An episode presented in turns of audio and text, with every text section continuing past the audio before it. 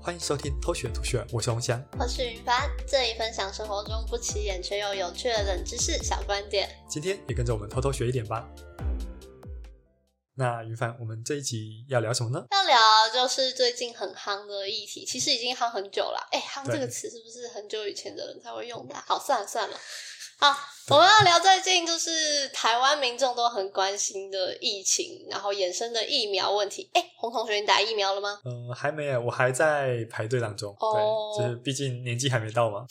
其实身边好像很多朋友都排到，不过我是连排都还没有去排的那哦，一因为种。我看蛮多朋友他们是去预约产季，哦，对，哎，讲到产季，你知道花莲之前爆出一件事情，就是医院试出产季的时候呢，要让民众跑步去抢吗？哦，我有看到那个新闻，就是大家就是去抢完之后，结果发现只有几个，然后后面其他人就很生气。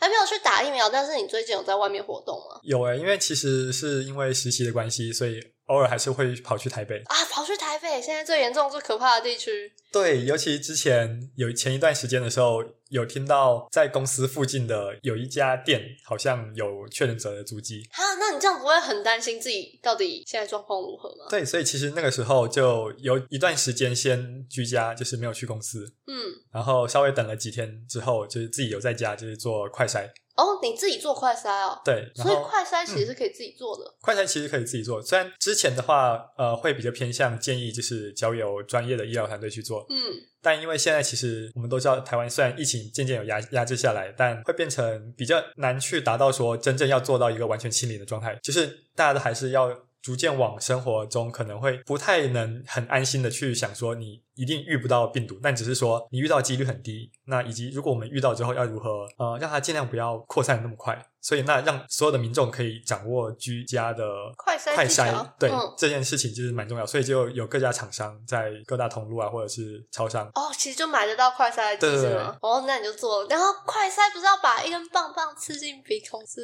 往往往你的身体里面刺。呃，你要哇描身述体一下里面那个刺你讲要得好痛 啊！但确实也是蛮痛的。对，那稍微就是讲一下好了。那在做快筛的时候，你会有一个类似棉花棒的东西，只是它嗯比较长，嗯然后你要就是抬头，然后伸到你的那个鼻子鼻腔里面。嗯，对，那去采集就是你鼻子里面的那些液体，因为就是它它上面就是如果你有病毒，它可能会夹带就是跟病毒相关的一些东西。嗯，对，那呃，因为今天我们都知道，就是最近的新冠疫情，它其实是呼吸道的疾病嘛。对，没错。那呼吸道疾病就表示说，它这个病毒它其实在我们的肺部啊，然后喉喉咙啊，跟就是鼻腔，其实会是比较容易见到的。那所以采集的时候，不管是 PCR 还是快筛，我们都是采集这些部位为主。嗯，对，那像是快筛在采集完之后，你就要把那个棉花棒，然后塞到一个液液体里面。塞到一个液体里呃，面泡到一个液体里面，它有一个给你一个小小的类似试管的东西，嗯，对，那你放到那里面稍微等它一段时间之后，那最后把那个液体倒到一个呃试剂上面，就是它有一个快塞的东西吗？，对，它就有一个很像小小的卡片、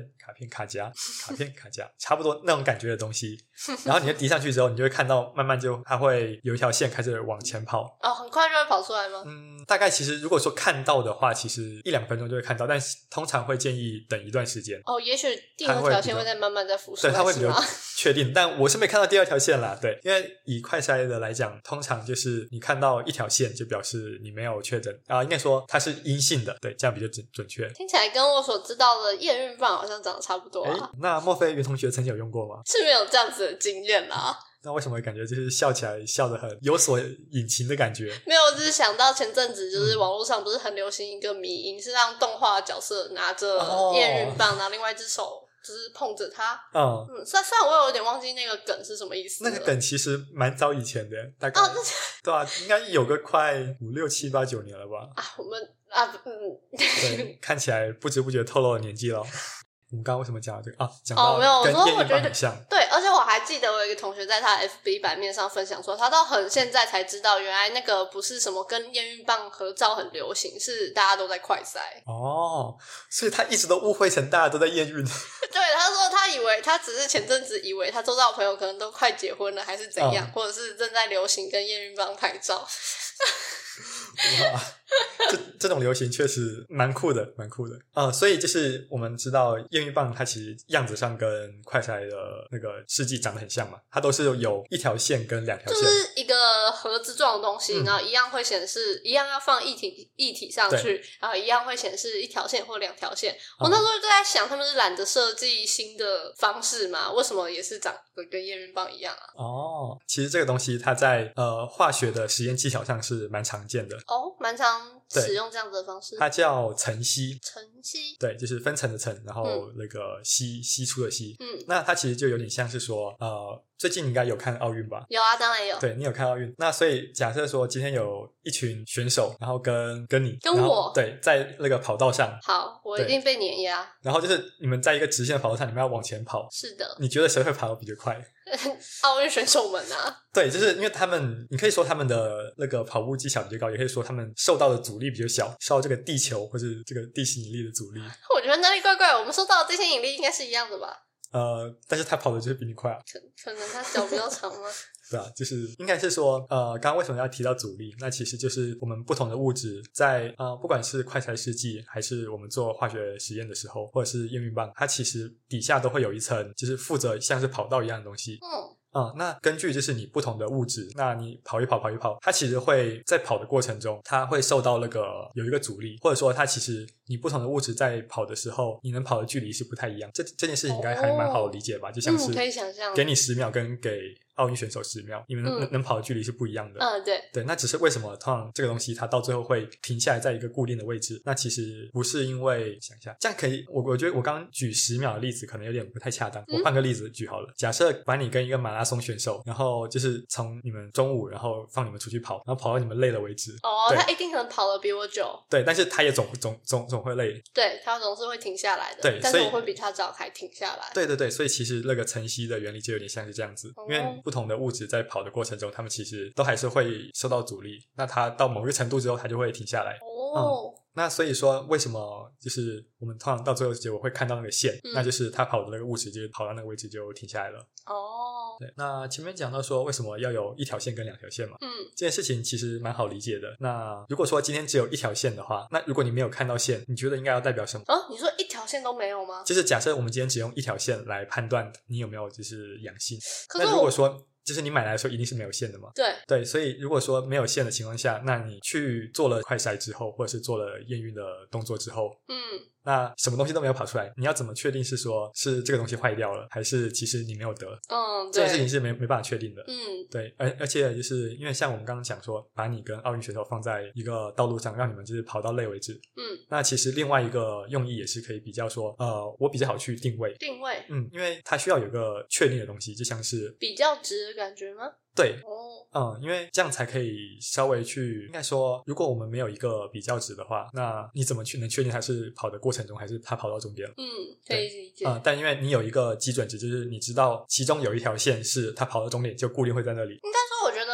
奥运来比喻的话呢，我们都会知道他到底最后有没有跑到终点。可是，对在那个快筛上面，如果就像奥运一样只有一条终点线的话，我们是不会看到他跑的那个过程的。然后，然后就只有一条线，该怎么讲？嗯，就是你没办法确定它到底有没有到终点了。对对没错，对，那它有两条线嘛？那嗯，它其中有一条叫做控制线，嗯对，那另外一条叫做就是测试线。哦，测对试线就是第一条，对，就像是我们做实验的时候，就会有控制变因，嗯那就是它固定会产生一样结果的东西。嗯，对。那测试的就是说，它会取决于到底是阳性还是阴性，会有不同的结果。嗯那我们就可以很轻易去比较说，那你这个测试的结果到底是有怀孕还是没怀孕，就是阳性还是阴性。其实对我来说，一个比较好理解的想法是，呃，让我很清楚地知道这东西有没有在运运作，这个验孕棒或者是这个快筛机是不是有效的？因为如果它完全没有显现的话，我就会不知道它到底是我今天没有得，还是这个东西是坏的。对，这边就突然想到，我曾经帮别人修电脑的时候，对，嗯因为他就跟我说他的电脑坏掉，然后就是没有反应有。点像工具人的生活。啊、这不是很重要，对。那但到最后，就是我发现它的电源没有插，对，哦所以它这只是没电而已吗。对，它只是没有电，但是因为你什么东西都看不到，所以你不知道到底是电脑坏掉还是你没插电。哦，哦， ，嗯，对，有点像那种感觉啦有点像，但是这个例子有点好笑。对。对，诶刚刚为什么讲到快筛？我们最开始在聊有没有打到疫苗啊？哦，对，疫苗。那你知道在打疫苗的时候，我们通常不是大家会讨论到很多副作用，好像大家都对要打哪一种的疫苗会有一个。嗯，就是不管是看新闻、看网络上，它会有一个比较，然后有一些想法。为什么明明都是疫苗，但是会有这种差别啊？嗯会有人觉得哪一个好像打起来比较好，哪一个打起来就不太好的感觉？首先，如果说你每个疫苗有没有差，它当然是有差的，因为它的制作的方式跟原理其实都不太一样。嗯，但如果说它造成的副作用会不会有很大的差别的话，我觉得这会比较偏向每个人政治因素的考量，就是他自己的政治倾向会偏向哪一边。啊，你觉得跟政治操作有点关系？啊、不一定是操作，也许就是他听到些什么，跟他就是听到的东西，他也许会啊、比媒较相体信。给他看了哪些东西？嗯，对，，因为像是以呃台湾来讲，通常就是 A Z 跟莫德纳，就是这两派，也许会有一些政治立场，应该说在前一段时间了。那现在可能会比较弱一点，因为大家可能就是有打到就好对有了。打到就好。嗯对，那现在反而就会变成是国产跟、 啊，国产跟外来的疫苗的，对对对。那到底是他们担心的这些副作用是真的有可能会有这些副作用吗？其实绝大多数大家在传跟在担心的副作用都是没有那件事存在的。对，尤其是我前一段时间看到那个金属手臂的那个新闻，我不知道我不知道你嗯，们金看过。属手我不知道哎、什么是金属手臂？就是有人说他打完莫德纳之后，然后就可以把什么汤匙啊、筷子啊，然后锅碗瓢盆都吸在 身上。对，我没有你不知道，我不知道。 哦，那个新闻还蛮好笑的。对，嗯，所以是新闻记者这样讲吗？呃，没有，是那个民众受采访的民众，他说，他说他打完之后就发现自己有这个功能，是吗？对，就发打完之后发现自己可以吸附金属。 哦对，然后所以那段时间有一个关键字叫莫德纳手臂，就还蛮热门的。哦，我不知道这件事欸，所以他有现场表演用手去吸金属吗？他有表演啊，真的假的？所以现场没有那个画面是真他的，他有表演，就是说那个他的胸口跟他的手臂都可以就是吸附汤匙。所以他有把汤匙就是吸在胸口给我们看过吗？有有有，然后所以找到这个新闻画面，呃，蛮多的，但其实在这一次疫情之前 就有出现过，而且国外这个好像从国外流行起来的，所以这是真的吗？还是什么东西啊？呃，应该是说它其实不是疫苗造成的，哦，他本来就有吸附金属的的技能吗？呃，其实跟金属没有关系，只是因为它流了汗黏黏的，哦，所以他是脱是掉真的上衣，他脱对对掉上对，衣。它它是光光的皮肤，光的皮肤，对，哦，你说国外也有人这样尝试哦？呃，其实这个风气好像是从国外流行进来的，哦，所以他是在模仿、效仿，还是他很认真？我觉得那个民众看起来蛮认真 的，但我就一是定要找来看。这件事情好像就是比较早有在国外先出现。哦，对好酷 哦！那要讲一个破解方法好了，就是你说今去天洗澡吗？呃，没有，应该不要他让今自己天他黏黏说的他可以证明他有吸附金属能力嘛？嗯，那这个时候请记得你一定要带痱子粉，你往他身上稍微拍一点点，他如果真的还能吸附的话，拜托那个请联络我，我我很想看这这真正的超能 力。对，但听你这样讲之后，我就好像能理解，就是大家担心的很多事情很，好像其实很有可能是它本来就会发生，或者是因为一些好笑的原因，然后本来就会造成这件事情，但大家就把它跟最近因为打疫苗联对想在一起联。想在一起，像是呃，你在台湾的打完两种不同疫苗之后的死亡数或者死亡率哦，啊、其实以 A Z 一定是比较多的。嗯，为什么？因为他这边的死亡，如果说你把打完之后，他是不是比较早开始打？你如果把就是比较早开始打的这些人，他们的死亡不考虑他的原因到底跟 A Z 有没有直接的关系，都算成打完之后，我都说呃打完 A Z 之后死亡的人数，但不一定是打完 A Z 造成他死亡的。你说我们就是去算那些可能本来年兽就已经，或者是最近发生一些本来就会发生一些冥冥之中本来就会发生一些事情，然后造成死对，就亡是的人因数为我们计每算起来年吗不？是就是会有很多的人出生跟很多人死亡嘛，嗯，所以对。那个数量其实不低啊。所以只要你那个数量开始上来以后，那不管是说呃打完这个疫苗之后死亡的人数，或者是说打完这个疫苗之后产生某些特殊疾病的人数，那其实就会随着你打的那个母体数越来越大，哦，那这些案例就会也就会越来越多。但你刚才说一定是 A Z 比较多，为什么啊、因为莫德纳是比较晚开始打对是吗？哦，难怪那 A Z 可以统计的基数就比较大嘛。对对对，啊、啊，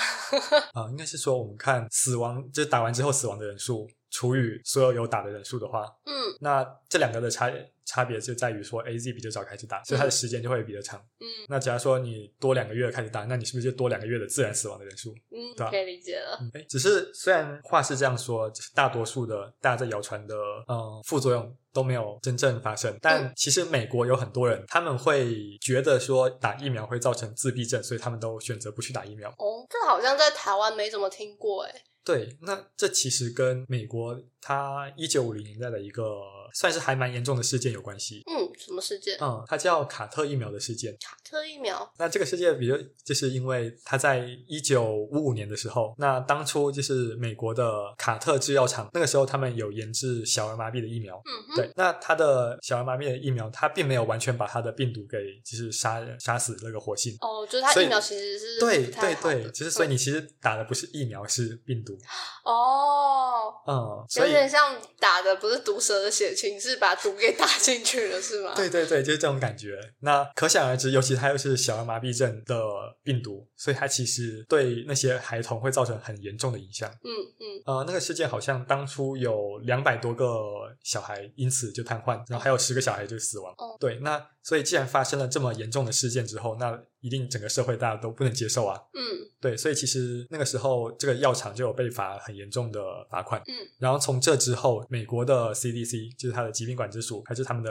那个卫生福利部，嗯就开始对疫苗的整个流程就有是研设究下了非常严格的规范。嗯所以像是我们现代医疗的一二三期这些观念，嗯，呃，其你实可以是从这个说事件开始某种吗程度上来讲，受这件事情影响也蛮大的。哦，就是你要推行这些东西，因为你这些检验都要很严格，嗯，毕竟是要打在很大的广大民众身上。对，尤其像像是我们，因为我们都知道每个人他在做任何事情都一定会有心理偏好嘛，所以嗯像是在做这些医药的测验的时候，我们还没还会需要做双盲的测试。双盲测试，对，就是指说你的病人，因为你有可能我今天跟你讲说，哎，这个疫苗很有效，然后打给你，然后你就好了，但有可能这是你的心理作用。你说心理心理作用让我好了吗？对，但其实不是因为疫苗要让你好的，或者说不是因为某个药让你好的。好悬哦。对，那也有可能就是这个对你施打的医护人员或是医生来讲，就是他也会因为相信这个东西，呃，就像是我们前面某一集讲到的，呃，毕马龙效应一样，就是因为你相信某个东西，它其实就会比较变得朝那个方向，就是我们心理的影响。虽然其实我可以接受这件事情，但是我嗯猜对很多人来说应该不能理解，就是我相信我的病会好，那我就会好这件事情，跟我相信嗯我的个性是怎样，所以导致我的个性是怎样，感觉是两两种完全不同的事情。呃，有一点差别，但其实这两个都会跟心理有关系吧。这比较，他们比较常叫做安慰剂效应了。哦，对，就像是我不知道有没有听过一些故事或是案例，就是有一些那些癌末的病人，哦，突然后 然你这样讲，好像突对然对，就是哎，如果那些病人如果相信自己可以活比较久，对，结果是好在像就真的很意外的发现他自己活得比较久。嗯，对，那就是为了在这个过程中去排除掉呃心理因素造成影嗯响。这种个人的因素，对，所以他其实你在施打的时候，不管是那些被施打的受试者或者是医生，他们其实都不知道你打的到底是真正的药品或是疫苗，然后或者是安慰剂。哦，对你说在测试的过程中哦，对，就是在做一二三期的实验的时候，嗯啊、其实会需要做得到这件事情。然后顺便提一个还蛮酷的事情，嗯，就是我们通常打安慰剂嘛，你都会让，就是安慰剂要它的最大目的就是要让你分不出来你到底打的是真的还是没有什么副作用的产品嘛。嗯，对但其实一般人不会打到安慰剂吧？呃，会啊，就是会啊你在做实验的时候，你就会大概分一半一半之类的。哦，对好，，那对于有一些比较特别的东西，它的呃安慰剂也蛮酷的，特别的东西，例如什么中药中药，今天如果我给你打一针药剂的话，就是假设打一针药好了。哦那如果说我打药跟打生理食盐水，你是不是看不太出来？反正它都是透明的。哦，对，但如果说我今天是要测试药品，那我给你吃中药，跟给你吃一些没有什么味道的东西，它是不是很明显你就知道你吃的不是真的中药？对，没错，对，所以其实，在做一些中药的双盲测试的时候，它还还需要把你的安慰剂做成味道也很像。好酷哦，对，就还蛮酷的。嗯，然后刚刚为什么讲到这个？哦，呃，那个从那个时期开始，就是整个对医疗就会有非常严格的规范。嗯对，那其实在美国当初后来也有发生一些，有发生一个另外一个事件，嗯，嗯，就是有一篇研究就指出说，他打了某一个疫苗之后，然后他这个疫苗会对小朋友的自闭症是有正相关的。哎，在卡特事件之后，在卡恩事件之后，大概在一九七零八零年代的时候，嗯，哦，之前是小儿麻痹，现在是自闭症。对，嗯那小儿麻痹这个是它确实造成后果影响了。嗯那自闭症就是某一篇论文的研究，哦对他就是找了一群小孩，然后打了就是给他们打了疫苗之后，然后就得出结论说，哎，这群打了疫苗的小孩，他的自闭症比例特别高，所以他就推论说，那打这个疫苗会造成自闭症。对，哦不过后来其实被发现不是因为打这个疫苗造成的。所以是因为是这个实验者，他原本在找这些受试者的小孩的时候，他就找了一些比较多有自闭症倾向的小孩去做实验。哦他选他已经先做过某些筛选了。对，所以其实这个是他背后操作出来的结果。嗯那这篇论文其实，在最近几年，也就是把它给撤销掉了。嗯，最对近才撤销哦。呃，最近十几年吧，在之前前面的时候是原本在这篇论文，然后共同的那些作者或是其他的原本有签名的，都把他们的名字给撤下来。嗯那在大概最近十十几年的事情吧，啊，那最近十几年才撤销这篇论文的话，不代不是代表前面有更长的时间，很多人都相信的疫苗会呃导致、其实现在也还有大概一半的美国人相信这件事情。哦，对，所以你就会发现，不管是美国还是很多其他地方，他们要用各种的，像是乐透啊，或者是大 麻来奖励民众去打疫苗。打疫苗对哦，因为嗯对他们来说，疫苗是一个有点不太能相信的东西。对，那这个时候你就要给他一个外部的诱因，他才会嗯想要去打。对，那今天我们从呃最近的疫情稍微讲到一下快筛的原理。嗯对，那快筛其实跟验孕棒一样，它都是需要靠两条线来判断说你到底是阳性还是阴性。对对，然后以及我们就是提到了疫苗，大多数的疫苗副作用，尤其在新闻上看到那些都是子虚乌有。嗯像是如果我们不注重整个流程过程的严谨的话，那其实就会像美国一九五零年代那样的卡特事件。嗯，，对，那其实会有很大的影响，然后以及就是在整个疫苗的产业上，也会有很多人为了他自己的利益去做出一些比较跟大众利益相违背的的研究，就是最后的那个疫苗自闭症的事件。嗯，不过你刚刚好像没有讲到到底是怎样的利益促使他去写这样子的研究。呃，当初会有抓到，好像是一个美国的女明星，嗯然后就是我记得应该是她的小孩，然后她反正她要去获得一些假的赔偿之类的。哦，对，所以因为你想想看，假设你今天在法院上，你有一篇可以支持你的论点的论啊文在那边，是不是就很有利？嗯，有就一感篇觉很研有究说这样服也可以力证明。对，哎，不过那个写研究的人跟那个女人跟那个小孩的关系是钱呢？啊，他付钱请人写了这样子的一篇，对啊不过这样子的论文竟然影响到那么多人呢、还影响了这么久。对，就是发现我们很多原本，如果说你没有真正很仔细的去探索的问题，它也许不会像我们现实看的那样。嗯，对，就像是很久很久很久以前中世纪的时候，大家还以为太阳绕着地球转， 或者是地球是平的这样子。地球不是平的，不然猫咪一定会把所有东西都推下 去。得正，那我想今天的就是讨论结束，我觉得还有一个很重要的观点，可能是疫苗其实不代表着你打了之后就完全呃不会有中奖的几率。对，那它只是减少你。就像是我们写考古题一样，就是你写过考古题嘛，你就比较有把握，但也不代表你写完考古题就不会被这教授当掉啊。对，所以虽然打疫苗，可能防疫措施还是要做好。对，那就今天节目就到这样。好好，那我是红翔，我是云凡，大家拜拜。拜拜。